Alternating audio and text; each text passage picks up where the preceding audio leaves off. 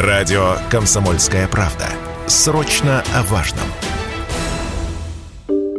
Оказывается, большинство анализов крови на витамины россияне сдают по собственной инициативе, без назначения врача. На какой витамин провериться, также решают сами. Так, самым популярным стал D3. Более 70% от всех исследований на витамины за последний год приводит коммерсант данной лаборатории гемотест. В инвитро и хеликсе на D3 приходится примерно по половине всех анализов на витамины. Также в пятерку самых популярных анализов вошли тесты на витамины B12, B6, А и B1. Как и в случае с D3, их также сдают главным образом по собственной инициативе инициативе. Причину такого народного интереса к этим витаминам Радио КП объяснил врач-иммунолог-аллерголог, инфекционист Георгий Викулов в отношении того, что люди сами сдают э, анализы, потому что им никто не запрещает, а лаборатория рекламирует, э, соответственно, свои лабораторные услуги. Это же тоже определенный спрос рождает предложение. Связано с рекламой лабораторных услуг, это связано с наличием соответствующих витаминных комплексов, которые также рекламируются. А, это связано с тем, что активная благосфера и форумы позволяют людям обсуждать мужчин муссировать э,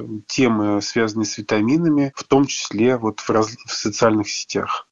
Вероятно, у назначивших себе анализы самостоятельно логика следующая. Тест показал недостаток D3, куплю соответствующий витаминный комплекс. Однако без профессионального врача правильно интерпретировать свой анализ затруднительно, не говоря уже о том, чтобы назначить курс лечения, говорит врач-иммунолог-аллерголог, инфекционист Георгий Викулов.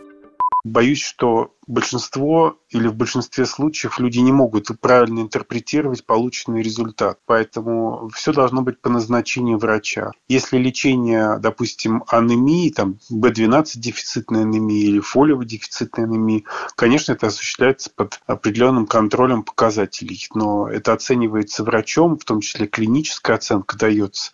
Мы не лечим анализы. По данным инвитро, 84% из опрошенных пациентов принимали в течение этого года витамины. Менее 7% из них делали это по назначению врача. Василий Кондрашов, Радио КП.